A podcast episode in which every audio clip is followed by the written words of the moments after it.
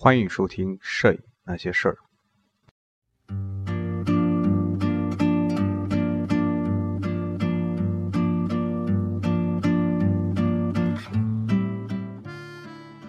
呃，各位听友，大家好，欢迎收听《摄影那些事儿》，我是主播松列布，这是第五十五期，依然和大家聊一聊纪实摄影的话题。在在第二五十二期啊，当时是聊了一下，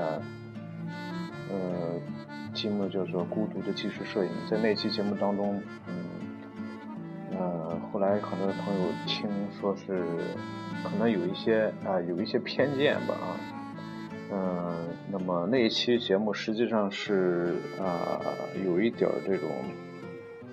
那那期节目太即兴啊，就说。嗯，是和朋友出去出去吃饭，然后喝了点酒，然后又又又回来，再再再再和朋友讨论这个摄影的时候，啊，讨论尤其是纪实摄影的时候，产生了一些不同的看法，然后回来就就借着酒劲儿去录了一期节目，嗯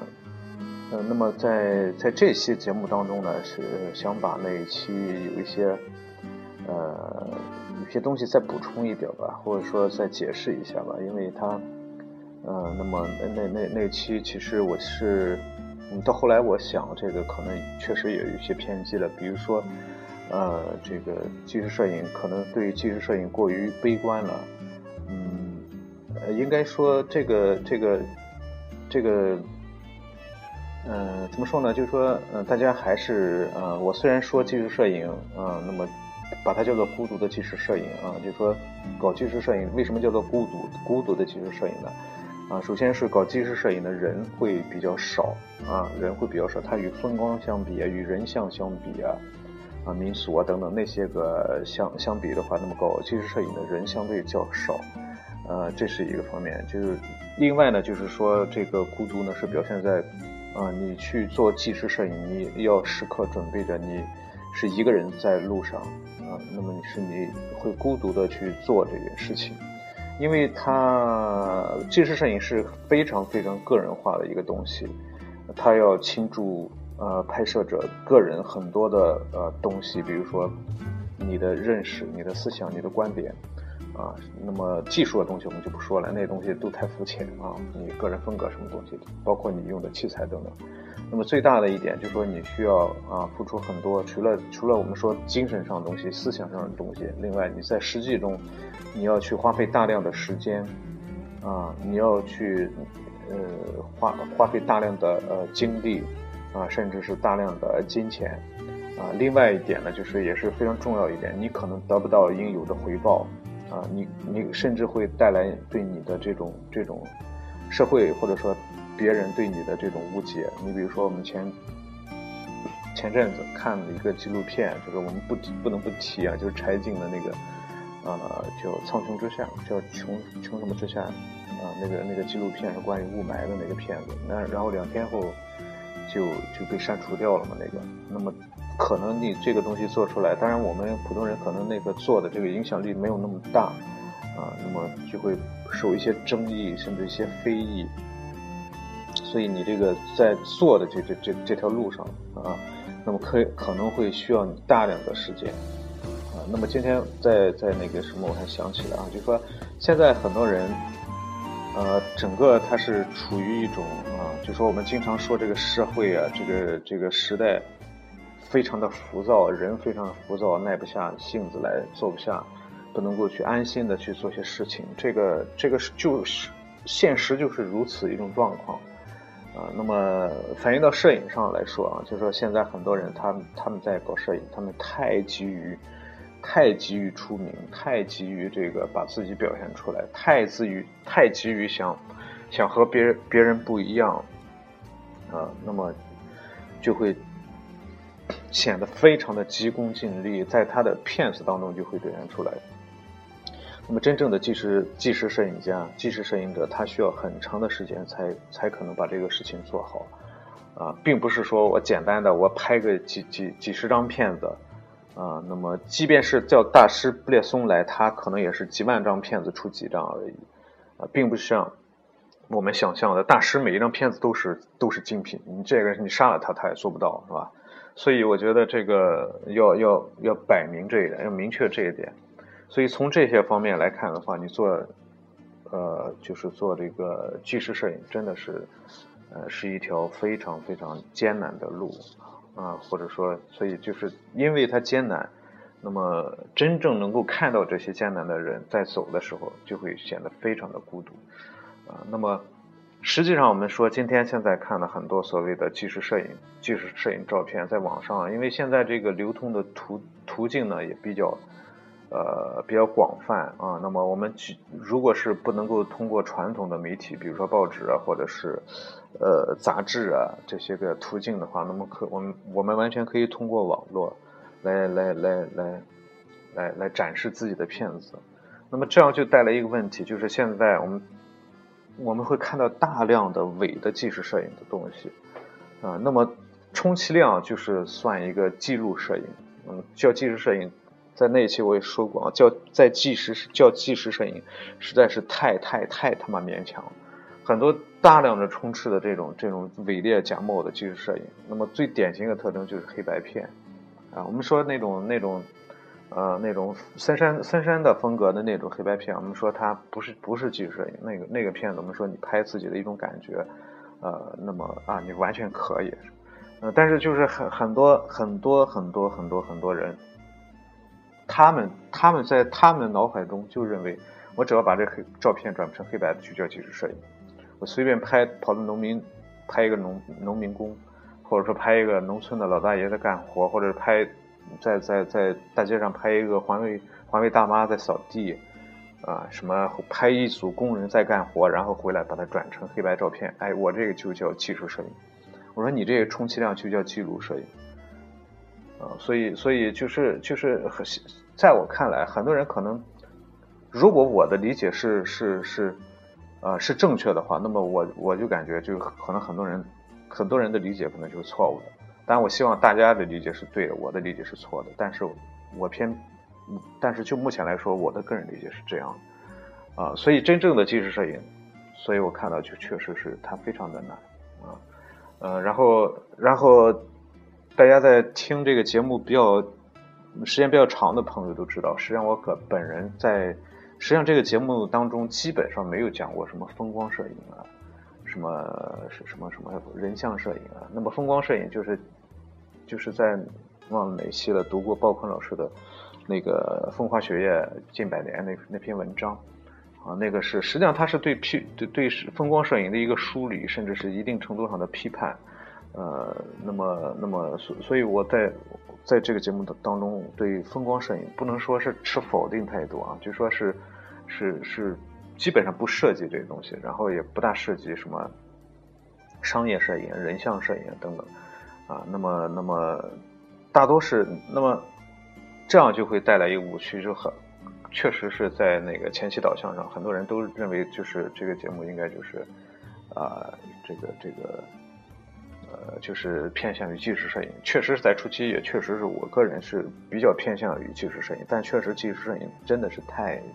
太难。啊，太难！他他成功的纪实摄影家，他确实是值得我们去敬佩和尊重的。呃，那么这样就带来一个问题啊，就说啊，你风光摄影你又不推崇，然后人像摄影你也不推崇，然后就是那些民俗什么之类的你也看不起，呃，纪实摄影又太难又没法搞，那么我们应该去怎么做？我们应该拍什么呢？我们该怎么拍呢？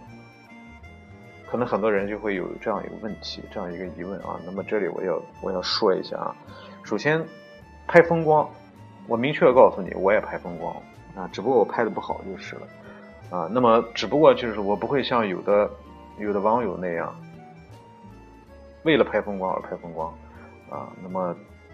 他会他会花费大量的时间和精力啊，四处的跑去拍风光。我说这个叫职业拍风光者啊。啊，为了拍风光而拍风光，我呢，我呢也拍，我走到哪里拍到哪里。我我我很少说为了拍风光照片，然后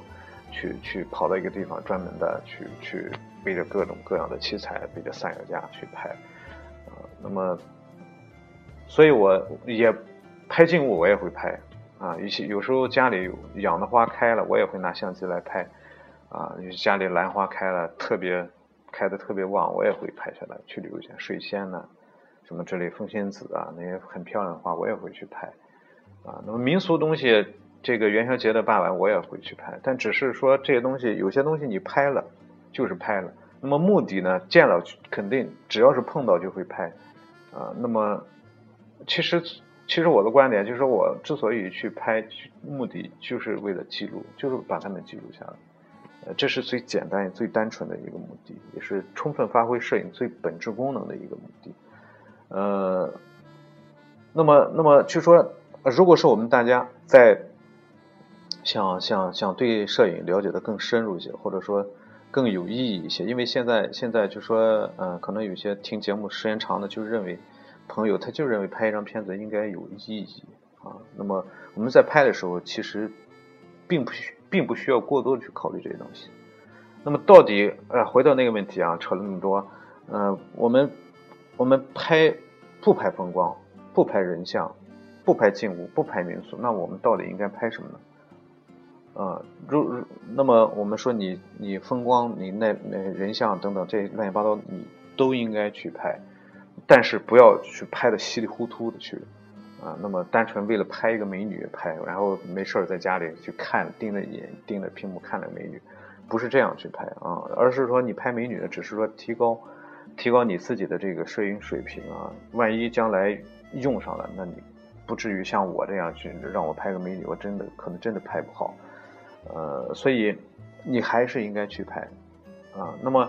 我们不聊我们。拍什么的话，那么现我们看现在很多就是那些专业搞摄影的，或者说摄影搞得比较有成就的人，他们在拍什么？那么纪实的这这一部分我们不说啊，纪实这我们不说，然后他们可能就是正统的纪实摄影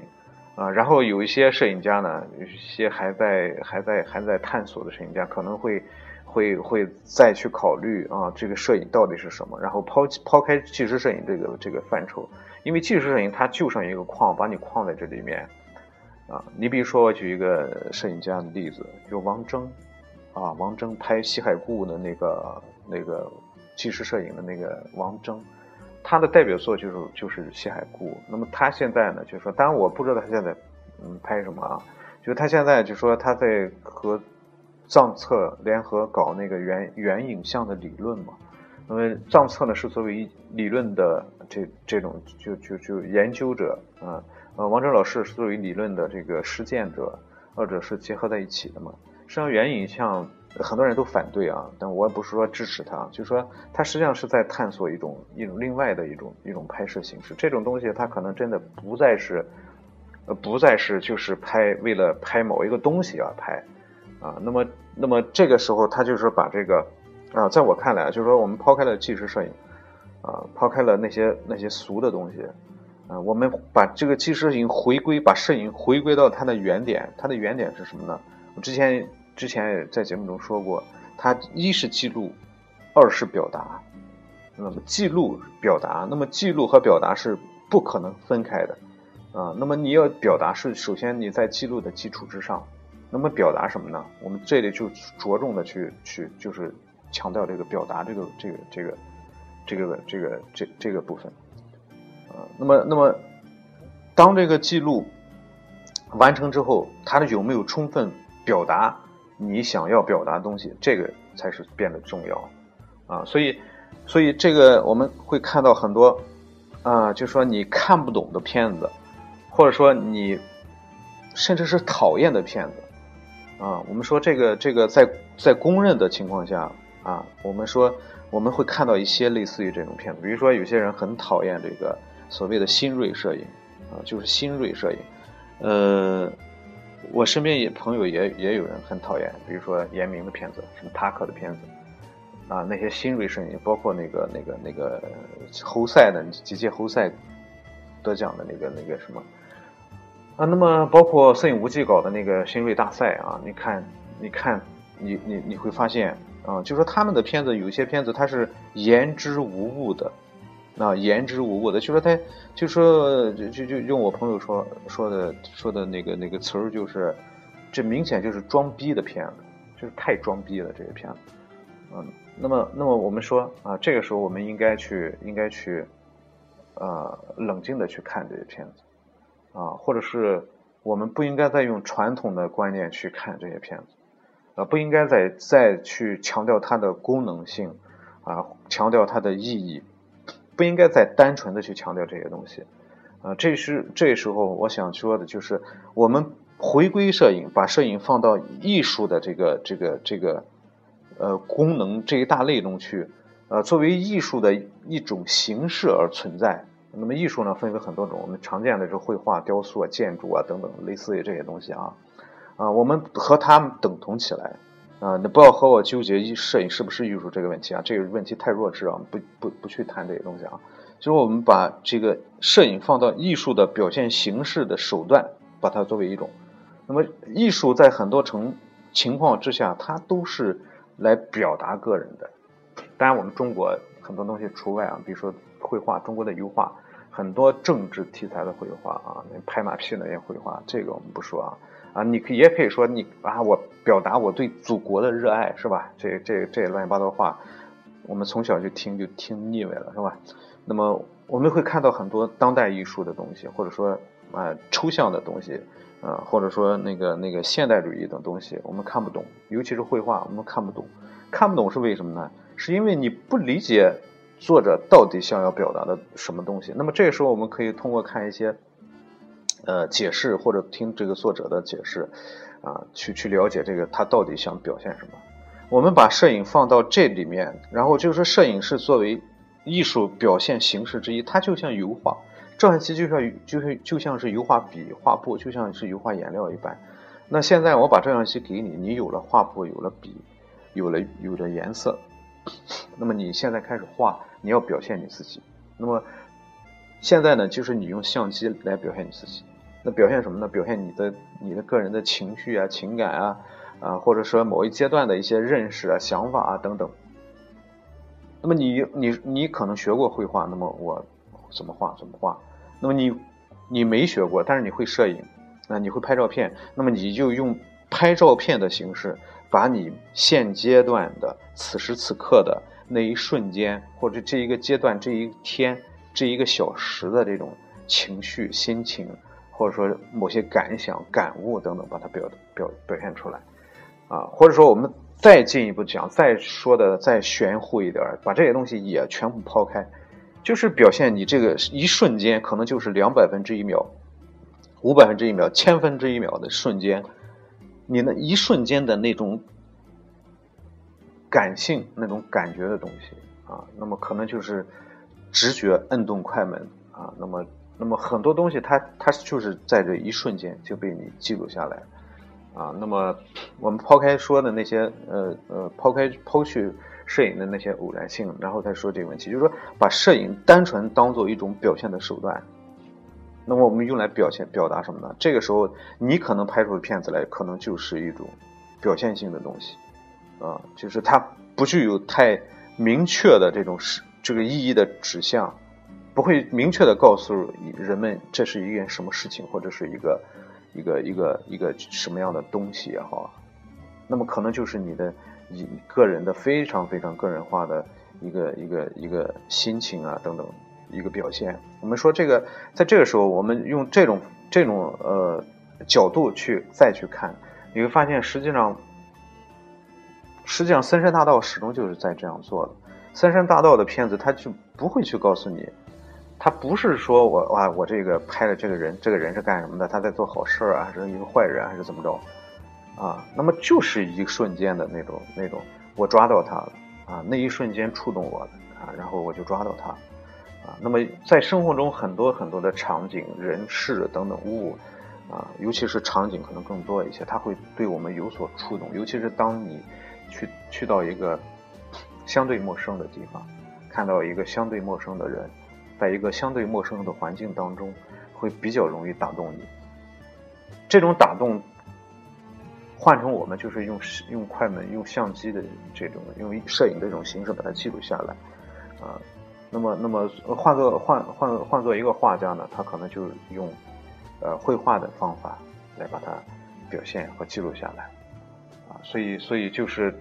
就是因为这个，所以就诞生了很多绘画的流派嘛，啊，很然后很多我们看不懂的，啊，所谓当代也好，现代也好，当代也好的这些东西啊，呃，表现主义也好，等等乱七八糟那些东西，所以，呃，在抛开了我们说在抛开了纪实摄影等等那些东西之后，我们把摄影放回到它最本质的功能上，啊，就是除却记录不说的话，就是你用就是用它来表达啊。我们再看今天。啊，我在那个什么中也说过，我看我推荐大家去看一本书，就是严明的那本，呃，我爱这哭不出的浪漫。然后另外呢，就是推荐大家看三山大道的几本文文集。那么你会对森山的对他们的这些片子，就会有一个不一样的认识啊，就会有一个全新的认识。那那么，呃，我想这个当然我们目前这个摄影。摄影再怎么做，我们不知道啊。那么在目前来看的话，我觉得，当你不知道你到底该拍什么的时候，你不妨先先这样拍着，啊，先这样拍，啊，这是这是一个话题啊。这个先，呃，然后另外就是，呃，就是现在很多网友还是在在拍一个题材，在找一个题材，然后去拍，啊，首先这样是啊，是是是。是正确的啊！我找一个题材，然后我要全方位。传统的纪摄影，我要去去找到一个题材，然后去做调查啊，然后去从各种角度、各个时间段去拍摄、去表现，可能就要深入的去挖掘啊，最后呢把这个题材拿出来。这是传统的纪实摄影的路子。嗯，但是今天呢，我们来看啊，因为搞摄影的人实在是太太多啊。我们说这个题材当然它是挖不尽的，啊，它是永远都挖不尽的。但是我们不是记者，我们不是记者，我们我们我们没有那么多时间那么多精力。是是是，我们的社会是时代是在不停的变化，它会迸发出每天会迸发出很多新鲜的东西，啊，那么供人们去去去讨论，啊。但是，这个题材现在来看的话，嗯，它不难找，但是它很难拍。呃，这话什么意思呢？那嗯，那可能很多朋友说，哎，这个题材应该是挺好找啊，找了拍就是了。这个题材题材可能有些就觉得这个题材可能不大好找啊，拍起来可能反而觉得容易了，拍还不容易嘛？啊，那么题材也不好找。啊，应该说这个题材呢很多，在生活中有很多很多的很多很各种各样的题材，但是真正有价值、有意义的题材非常少。找到一个合合适的题材，然后你要长时间坚持去拍，这个很难。但是现在往往是什么呢？是什么情况呢？就是大家在这种浮躁的这种社会背景背景之下。去大量的挖掘题材，去寻找题材，找到一个题材就恨不得一天就把它拿出来，啊，生怕自己把它丢掉了，生怕别人抢先一步了，所以就会造成找到一个题材，不不管咱先不说这个题材好与不好啊，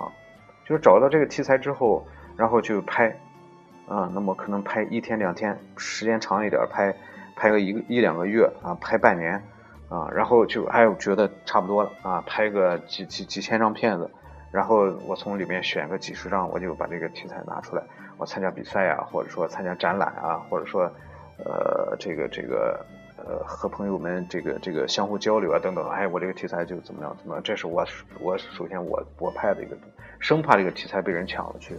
嗯，应该说现在呢，确实存在这样的问题啊，就是很多题材大家可能。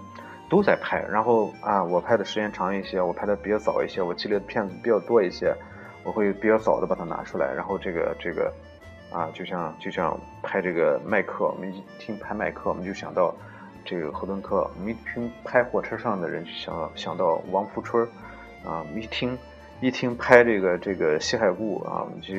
拍这个农民就想到王铮，拍精神病人想到那个什么什么什么谁来建中啊什么。拍拍拍拍宗教，一一拍宗教就想到了这个杨延康等等，所以确实也存在这个问题。但是你过早的、过于匆忙的去把这个题材去挖掘出来、去拿出来，这这些，是本身是这个对这个题材的一一个一个伤害，就是它就会这个片子就会显得很肤浅啊。那么按你说，呃，即便是你让一个水平非常高的人，你让一个摄影家来拍，你给他很短的一个时间，除非这个题材确实是它具有很强的时效性啊，那么这种题材实际上也是不值得我们去挖掘的。他也不可能说我在呃这个很短时间内把这个题材完成，因为时间这东西它始终是你怎么绕都绕不过去的一个东西啊，而且很多东西它确实是经过一定时间的这种这种这种时间上的这种经历才可以，当然有些东西它只需要空间上的这种转移就可以。你比如说，呃。举个简单例子啊，不一定恰当啊。落单的三幺八国道，今天今天这个突然想起来啊，落落单的三幺八国道，呃，从这个他那个片子上，然后我忘了他那个片子拍多长时间啊，但是但是抛去时间这概念，它实际上是一个空间的变化。啊，从从北从上海一直到西藏，它是一个空空间的一个变化，当然它围绕这个空间的变化，把这个不同地域的人的状态、社会的状态。啊，那么在当下的那个状态把它表现出来，这个是，呃，我我我我觉得我没有嗯没印象了，他那个片子应该拍的时间不是特别长，但是他有一个相当大的一个时间的跨度，可能两三年的时间吧，相当长的一个时间的跨度，啊，那么我们，那么在拍另外一些东西的时候，可能他需要除了时间、空间，除了时间还要有，除了空间还要有时间上的这种跨度。他可能需要很长的时间。我今天在微信微信朋友圈里看到一个朋友转了一个一个什么，就是本地啊本地区的一个几几七八十张片子吧，是二十年的变化，二十年前本地区的一些老照片，然后二十年之后的今天，在这些个老照片的原址去拍摄，继续那个老照片那个位置，然后你会发现啊，完全不一样。咱拍摄这些片子，尤其是二十年前的这些片，它不是一个人完成的，它是凝聚了当时很多位本地摄影摄影师的那个心血集结在一起，才有了今天的这这组对比的片子。然后放到放在一起，你会发现，哦，这个时间的这种这种变化啊，确实是啊，对人的这种影响会会会特别特别特别大啊，所以。你拍一个一个题材，它要经过时间和空间。我一个题材可能它的地域性不强，那么它可能就说是本地的一个小的题材，呃，或者说它去只是限于某一个具体的具体的位置，啊，那么那么就需要时间来锤炼，就需要时间长时间的这个时间长的跨度来让让早先拍的那些照片的价值能够凸显出来，啊，那么。你像三幺八国道这种空间拉的特别长的这种，就不需要，或者说它就不太需要借助时间这个概念来来展现。所以这个这个这个，嗯，这关于这个拍片子啊，那么从这这个什么来说啊，时间和空间上来说啊，就是它有这样一个什么吧，就这这样两个两个因素吧。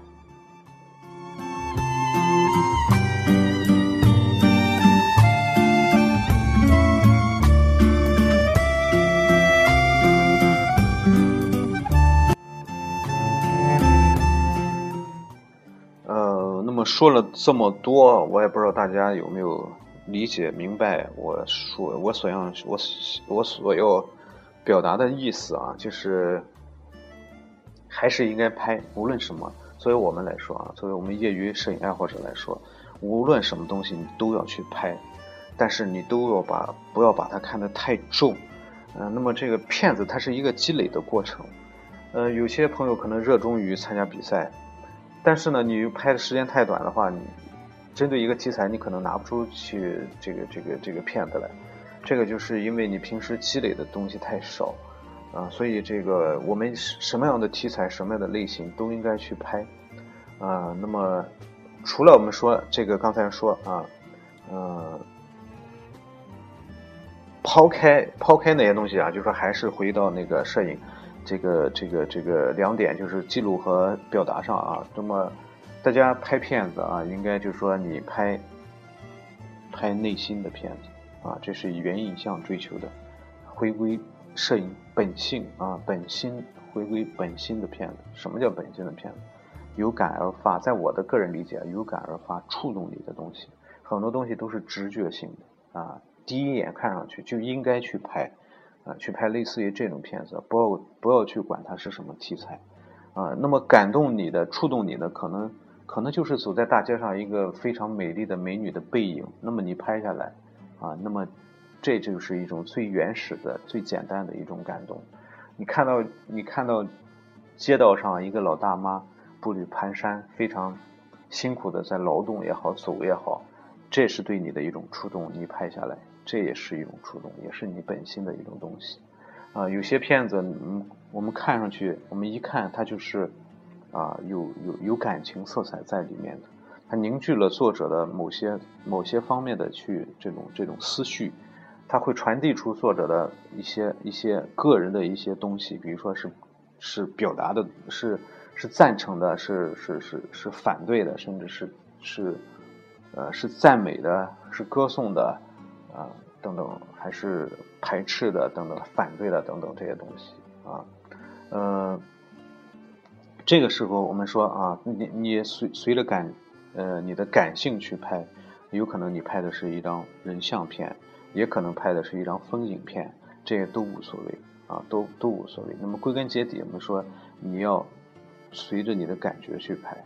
呃，而不是说，哎，这个漂这这这地方漂亮，人都说这地方漂亮，到底漂亮在哪？人人都拍，那么我也来一张。啊，然后就是哎，这美女，美女为什么为什么美啊？就是她特漂亮，然后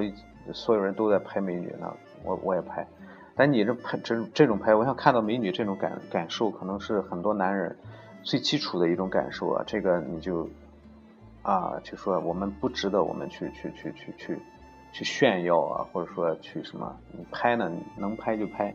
啊，不让拍也别偷拍，也别去强拍啊。那么。这是，呃，我个人的一个小观点吧。